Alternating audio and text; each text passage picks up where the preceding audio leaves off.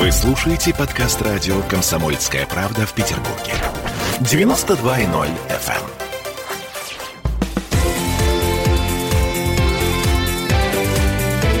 Картина недели. Вновь возвращаемся в эфир. Напомню, что мы по традиции подводим итоги уходящей недели. И с понедельника нас ожидают новые ограничения из-за коронавируса. Нас это Петербург.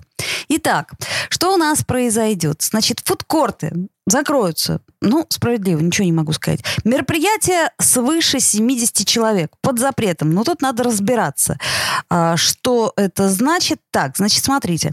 А, численностью более 70 человек в зданиях, строениях, сооружениях и расположенных в них помещениях. Вот. Но исключение при этом составляют мероприятия в помещениях организаций культуры и физкультурно-спортивных организаций.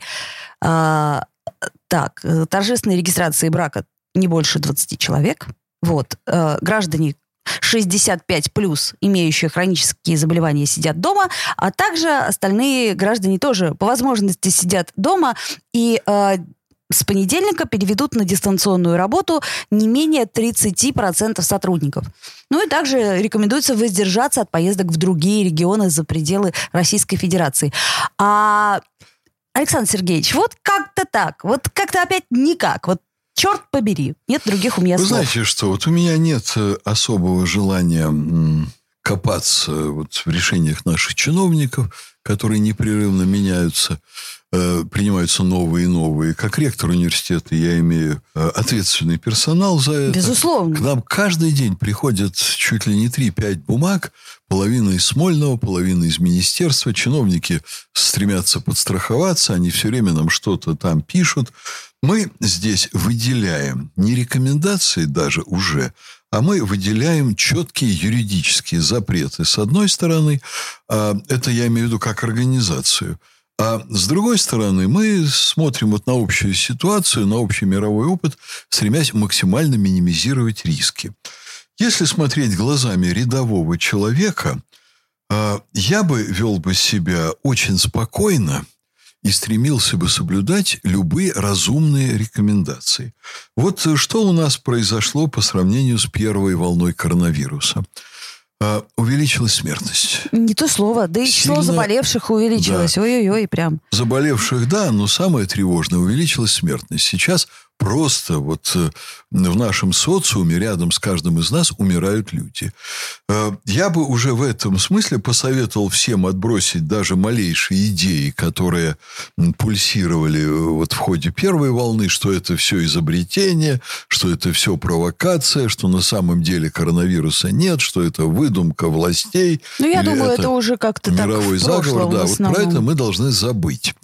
Теперь я хочу вам сказать, что я непрерывно поддерживаю контакт с целым рядом светил в этой области научного знания. Тогда просветите же нас, а то мы есть целый ряд академиков, с которыми я имею возможность поговорить в таком текущем режиме, в рабочем режиме на эти темы. Вы знаете, что непонятно на самом высоком научном уровне до конца все, что происходит, и все опасности. Вот это надо понимать. То есть для современной науки коронавирус относится к числу вещей непрерывно меняющихся, э, непрерывно меняющихся по совокупности параметров от э, там э, клинических проявлений, от, э, так сказать, метода влечения, от характера мутаций, от статистики регионального распространения. Сейчас получается, вот у нас огромная страна, но это происходит по всему миру. Когда коронавирус шляется, вот понимаете, он сегодня зашел в один регион страны, ну, это я условно говорю, на самом деле он в 5 регионов, в 15 регионов, в 25 он зашел активно. Потом где-то ослабло, а в другом десятке там регионов он начинает проявлять себя необычайно активно и слегка по-другому. И вот это непрерывный процесс, за которым рядовому гражданину уследить совершенно невозможно.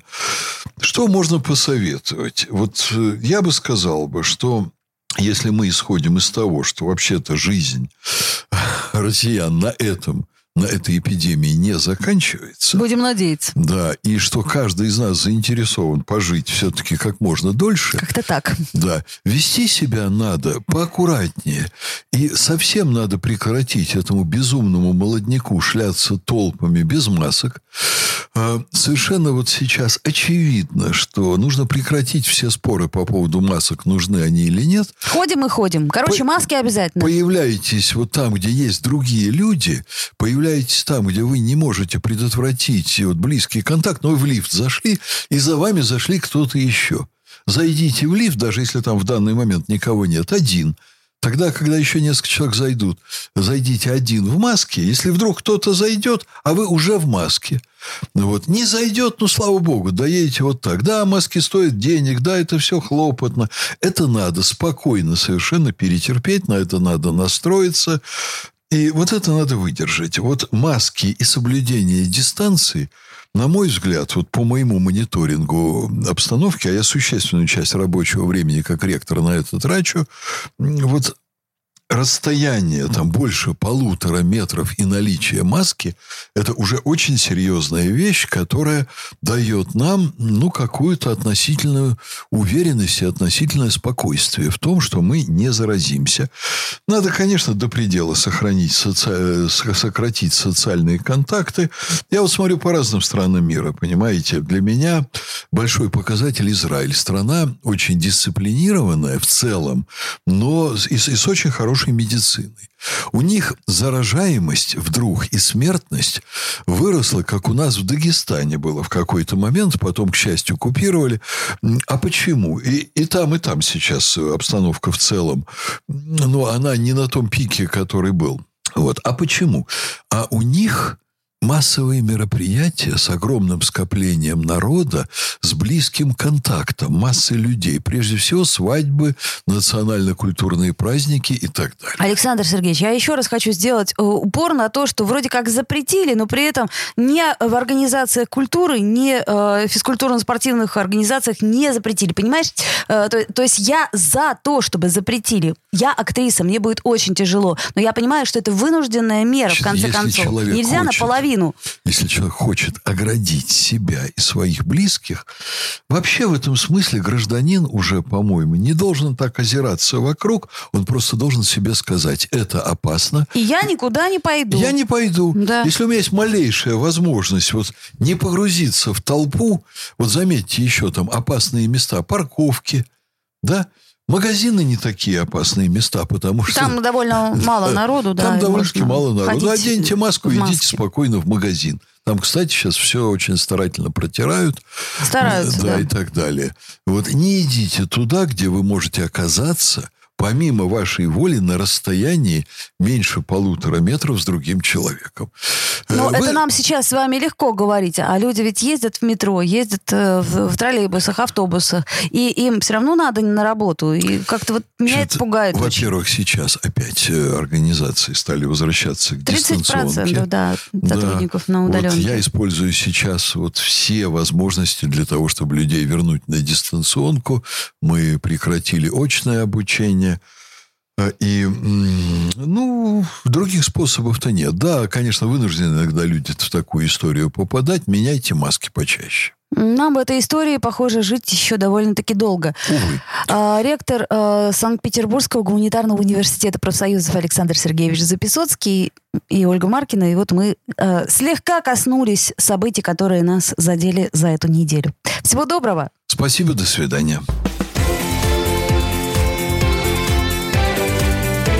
Картина недели.